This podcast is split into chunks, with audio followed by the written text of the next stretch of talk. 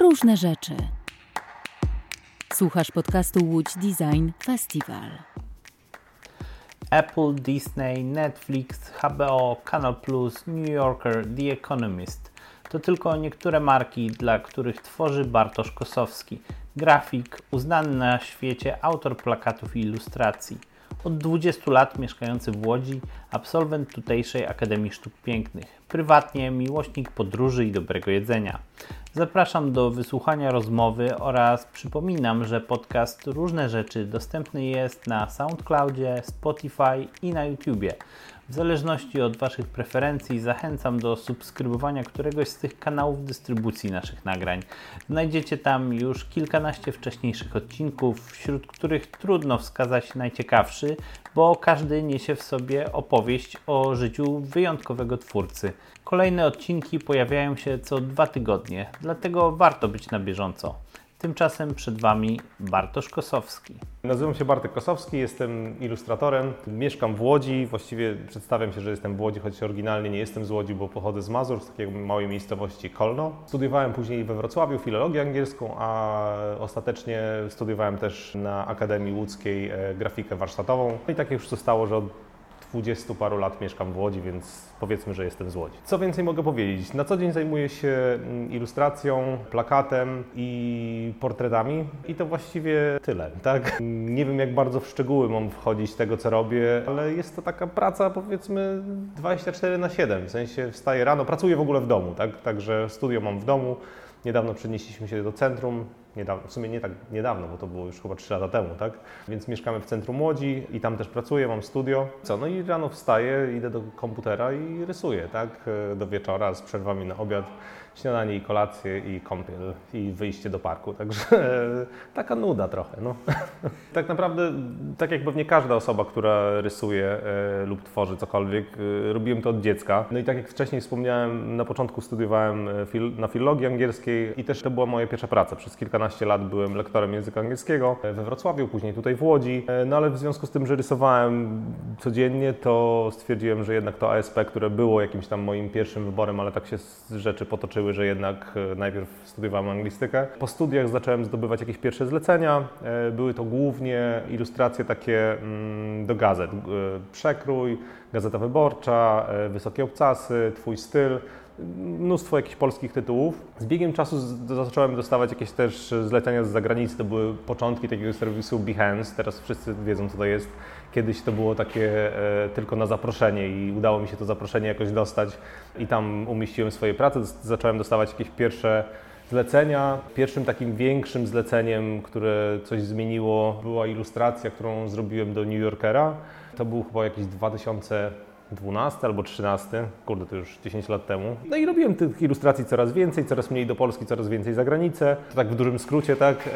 I w 2014 roku zostałem zaproszony do tego, aby zrobić plakaty na wystawę poświęconą Kubrickowi do Galerii Spokart w San Francisco. No i zrobiłem te plakaty. Tak się stało, że jednym z tych plakatów, właściwie jednym, który wtedy powstał, był plakat do Lolity Kubricka.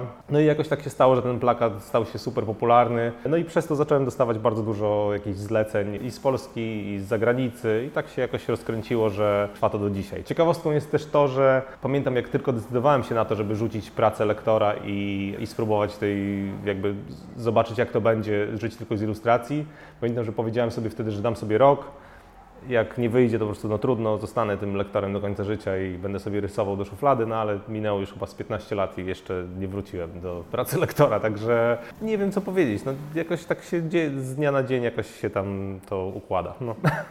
Takich bardziej znanych rzeczy, dla których robiłem, to takich, które wszyscy kojarzą, to jest Apple. Robiłem im ilustrację do tego ich sklepu, tam jest taka zakładka Today's Tab, po polsku to jest chyba dzisiaj po prostu, tak?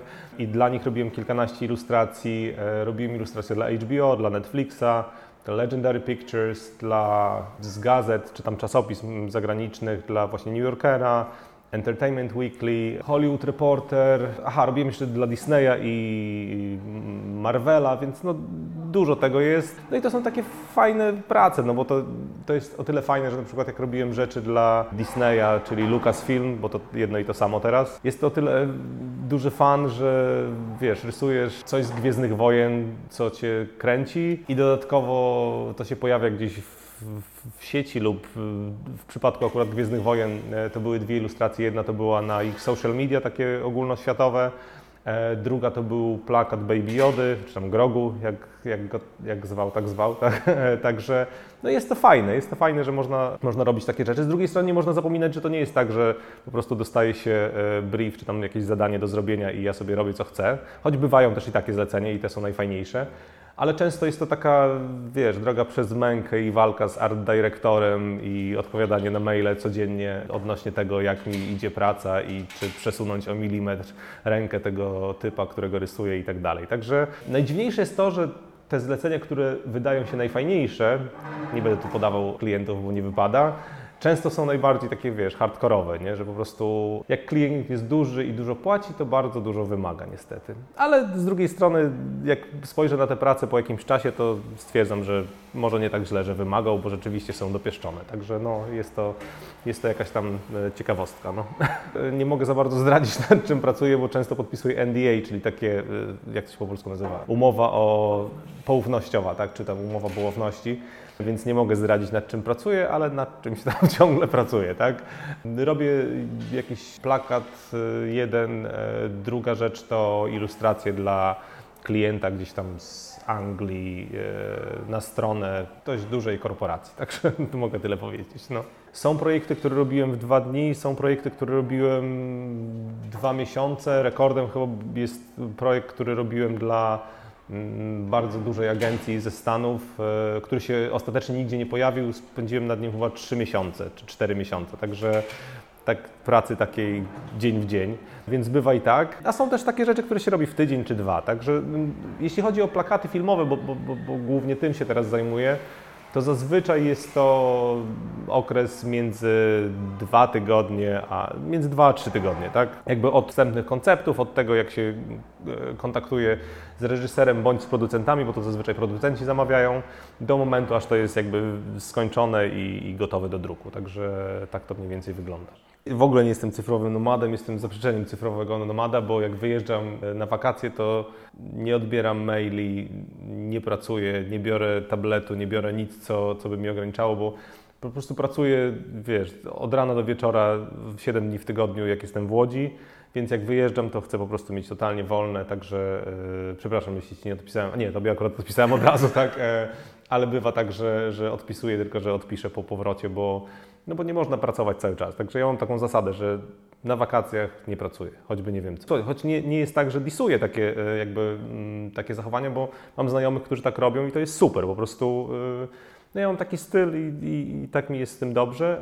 Choć fajnie by było pewnie umieć tak, żeby, wiesz, żeby pracować gdzieś na wyjeździe.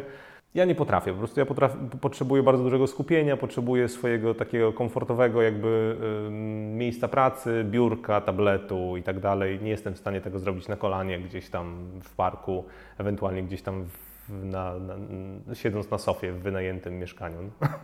Ja już tak mam, że po prostu nawet jak jadę na wakacje, to tak jest dość intensywne, tak? W sensie od rana do wieczora, ostro. No. Akurat jest na świeżo, najpierw byliśmy na tydzień na Amalfi, gdzie wynajęliśmy samochód i jeździliśmy i było super, no bo wiadomo, Włochy, jedzenie, widoki i tak dalej. A później byliśmy 2 tygodnie też na takim road tripie po Norwegii. No i tutaj, kurczę, to po prostu jest mega niesamowite doświadczenie, bo no, wiadomo, Oslo jest fajne, inne miasta też są fajne, ale głównie natura po prostu robi niesamowite wrażenie, bo zobaczyć to, nie wiem, załóżmy, wjeżdżasz do miejsca, które jest pokryte śniegiem, jesteś na wysokości 1500 metrów, a w dole widzisz największy fiord w Norwegii i to jest niesamowite. I tam jest w miarę ciepło, a tutaj jest wszędzie lód, także jest to niesamowite. Niesamowita jest właśnie przyroda, parki narodowe.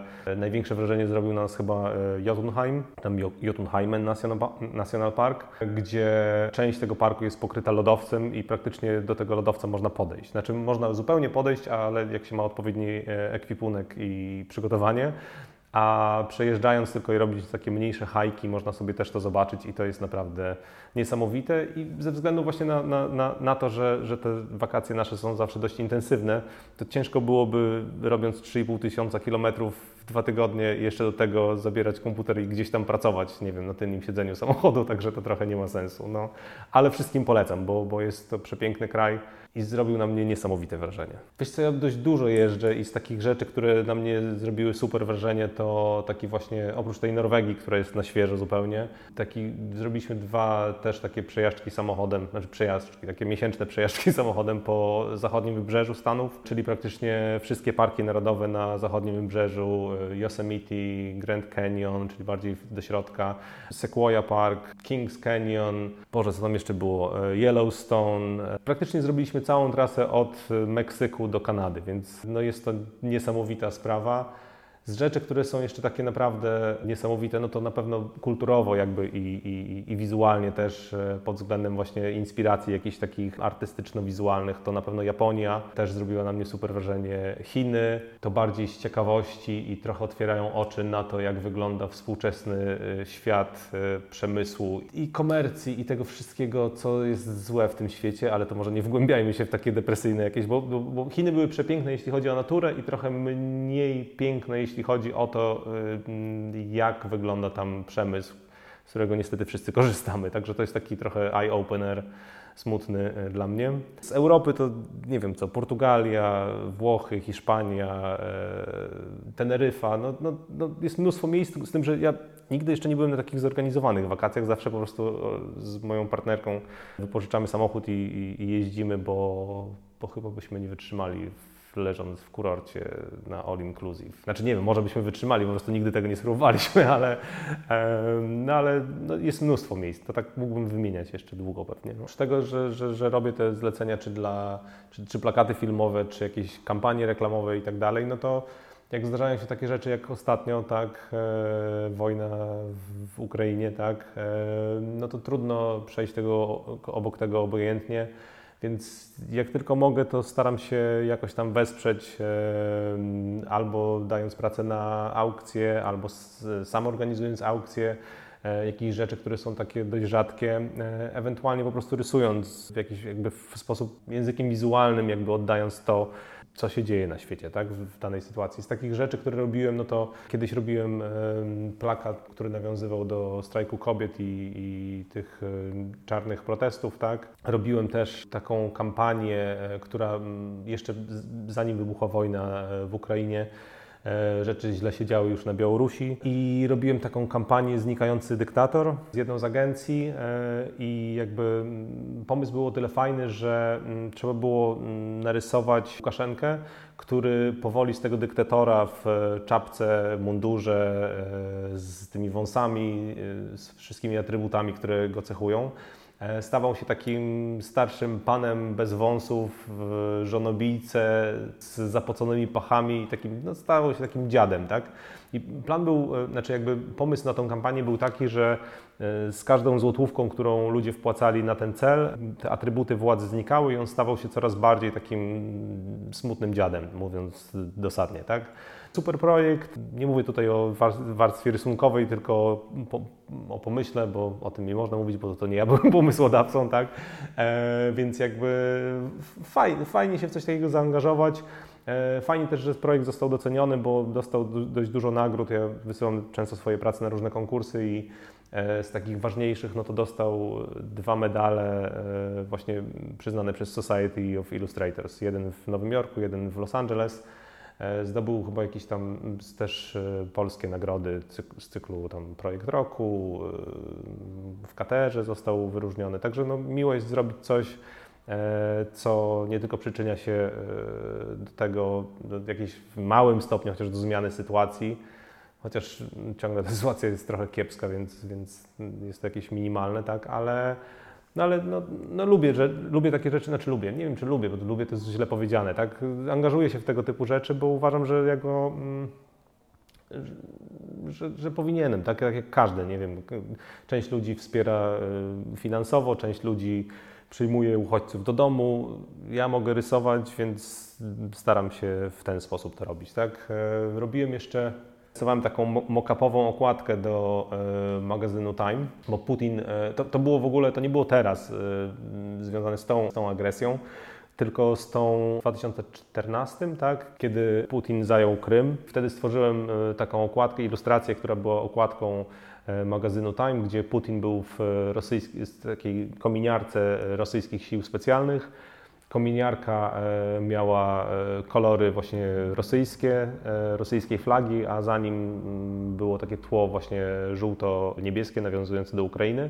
Ciekawa historia z tą pracą, bo raz ona też dostała złoty medal właśnie w Stanach, a dwa, mniej ciekawa historia, jakiś rok później ktoś mi podesłał linka, że jakieś prawoskrętne stowarzyszenie rosyjskie wrzuciło tą okładkę, taką trochę przerobioną, na swoją stronę i ona miała zupełnie inny wydźwięk, bo dla ludzi, którzy jakby potępiają agresję, tak, Rosji, było to jednoznaczne, tak, ten Putin był jednoznacznie zły, że tak powiem. Dla nich to był taki pokazanie mocy tego człowieka, nie? Że on się niczego nie boi, więc miałem tam z nimi jakieś przejścia, w końcu to zdjęli, tak? Więc jak widać, można różnie interpretować jedną pracę, tak? No tak. Niestety, z drugiej strony to może dobrze, że prace nie są aż tak jednoznaczne, że można je interpretować tylko w jeden sposób, nie? Także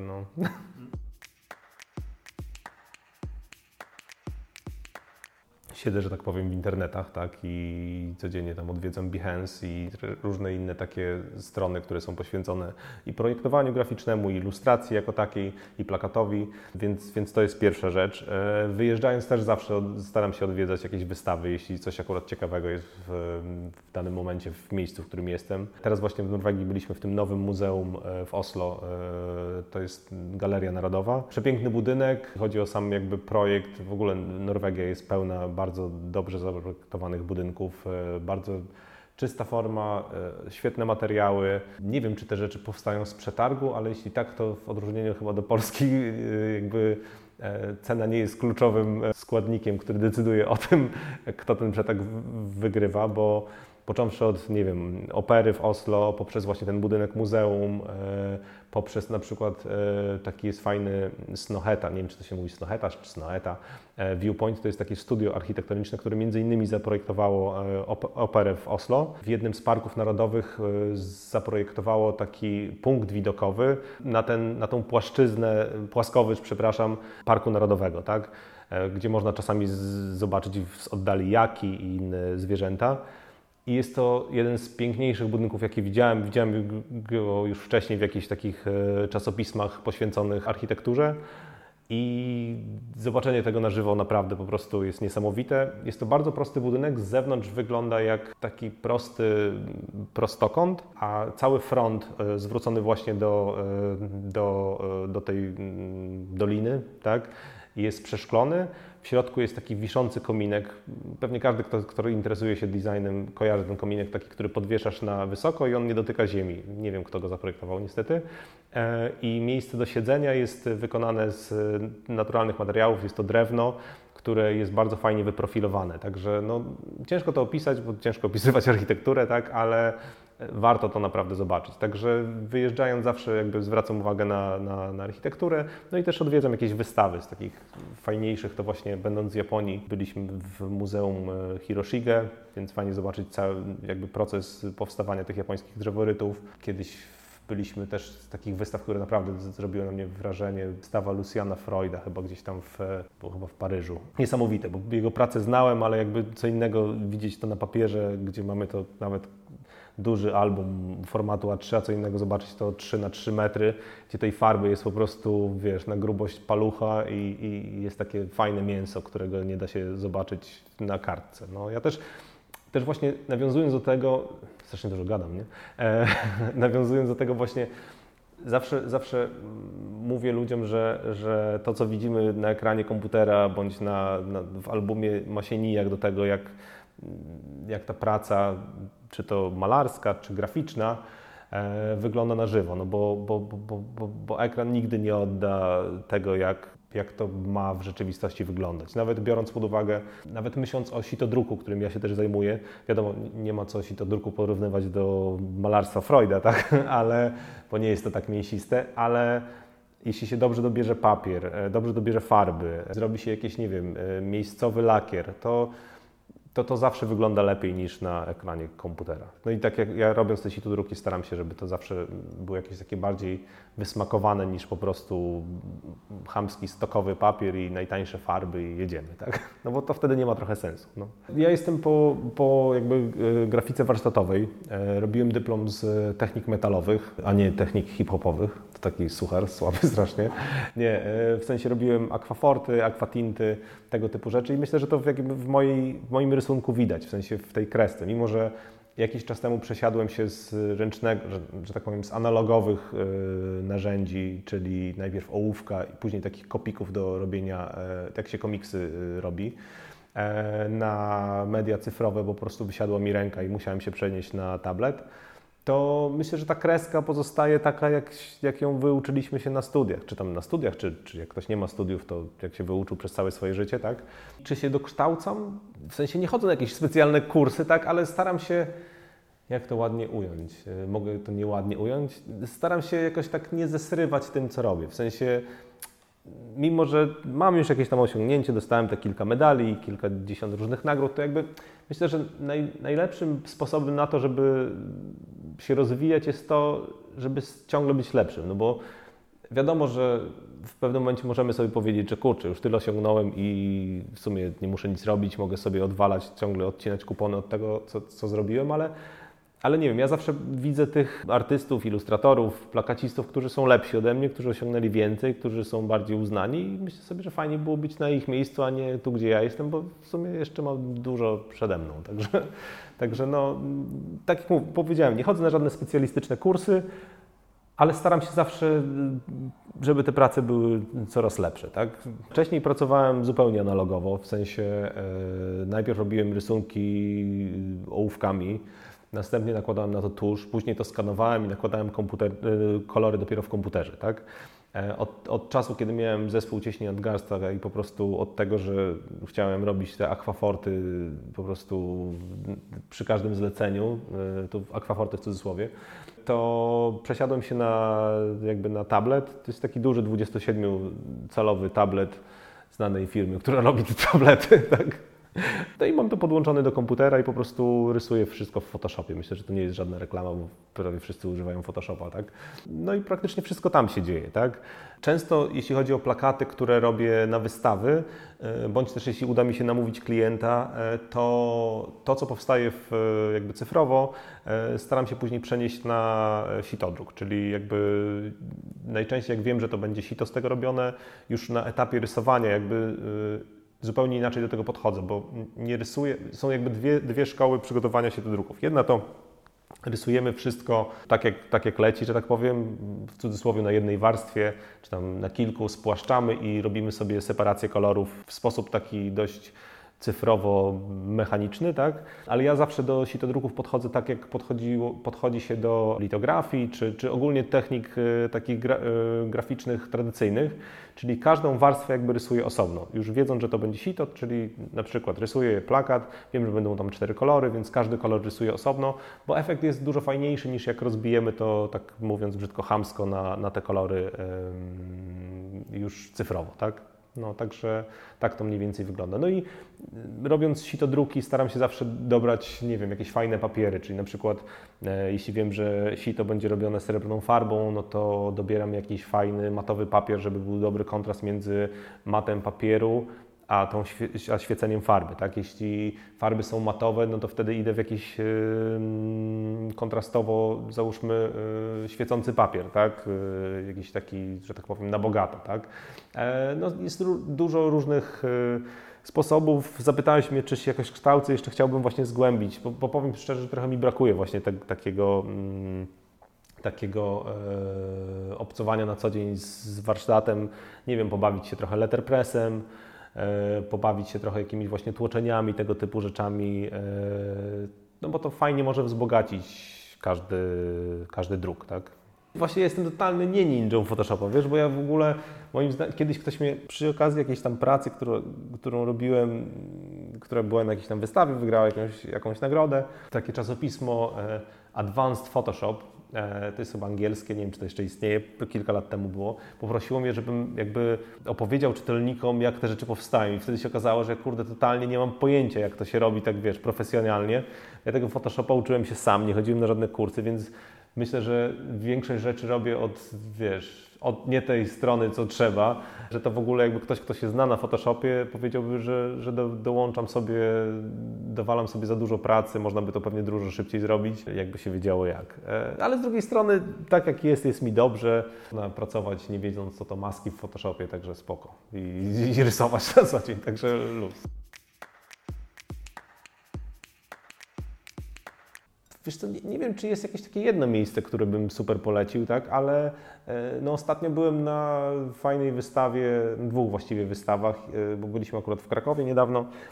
Jedno to było w Muzeum Manga, tak? I to była wystawa poświęcona kotom. Fajnie, bo było to zarówno, oni w związku z tym, że zajmują się sztuką japońską, drzeworytem i tego typu rzeczami, to były zarówno prace właśnie z ukiyo-e, czyli te drzeworyty japońskie, ale było też sporo prac polskich, między innymi plakaty z Polskiej Szkoły Plakatu przedstawiające różnego rodzaju koty, bardzo fajne. Trochę malarstwa, trochę rzeźby. Teraz nie pamiętam nazwiska tej dziewczyny, która robi, ale robi takie niesamowite rzeźby kotów, takich trochę dziwnych.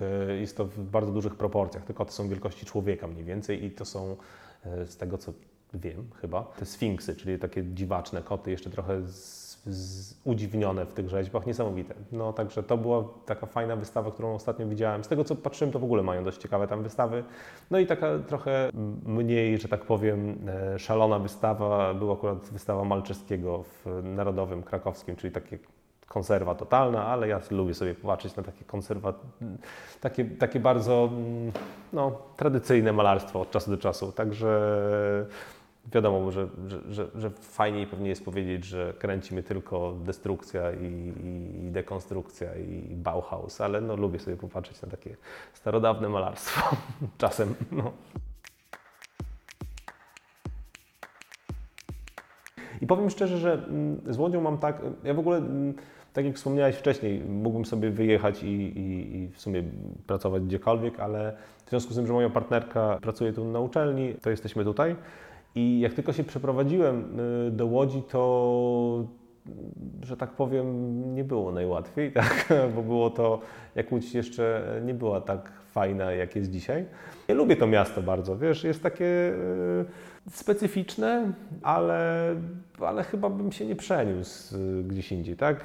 Mieszkam tu już 20 lat, jest fajny, podoba mi się ten taki postindustrialny klimat, a jak nie lubi ktoś postindustrialnego klimatu, to zawsze może się pojarać trochę secesyjnymi kamienicami, bo tego też tu jest bardzo dużo. No i ogólnie jest tak no, przyjemnie, tak swojsko, także no, nie narzekam. Jest kilka miejsc, pewnie najczęściej owoce i warzywa, tu na Trauguta, ewentualnie teraz na 217, bo tam mam bliżej. Czasem na Ofie, ale teraz coraz rzadziej. No i z takich, ja lubię bardzo jeść, tak? Bywam czasem w zjadliwościach, które ma fajną wegańską kuchnię. Chyba nawet wegetariańską, a może wegańską. W sumie nie wiem, bo ja w ogóle nie jestem ani wegetarianinem, ani weganinem, ale lubię tam chodzić, bo mają bardzo pyszne jedzenie. Ale lubię też chodzić do Włocha, nie wiem jak to się nazywa, Trattoria Italiana. On kiedyś był tam na dworcu, teraz jest w Monopolis. Super jedzenie, trzeba mieć cierpliwość czasem, żeby tam do niego, ale jest niesamowicie smacznie. No, z takich fajnych miejscówek jedzeniowych to Ato, jedno i drugie. Ferment, który też chyba jest jakoś ich w pewnym stopniu, nie wiem nawet. No. Ferment pizza, to taka pizza z twistem właśnie japońskim, wiesz, to polecam. No. A i super lody teraz są, te nowe milk, kurde, po prostu jak bardzo dużo, jak jeździmy zawsze to jemy i po Polsce jeździmy po to, żeby jeść, żeby nie było, tak, to wiesz co, to powiem Ci, że kurde, to są jedne z lepszych lodów w Polsce, moim zdaniem. Naprawdę niesamowite, zwłaszcza pistacja. I sorbet cytrynowy, nie? Także no. Razem ze skórkami je robią, więc on jest taki gorzkawy trochę, nie? Więc jest czad. Dziękujemy za wysłuchanie. Więcej odcinków naszego podcastu znajdziesz na www.locdesign.com. Działamy dzięki wsparciu Łódzkiego Centrum Wydarzeń, Urzędu Miasta Łodzi oraz Ministerstwa Kultury i Dziedzictwa Narodowego dzięki środkom z Funduszu Promocji Kultury.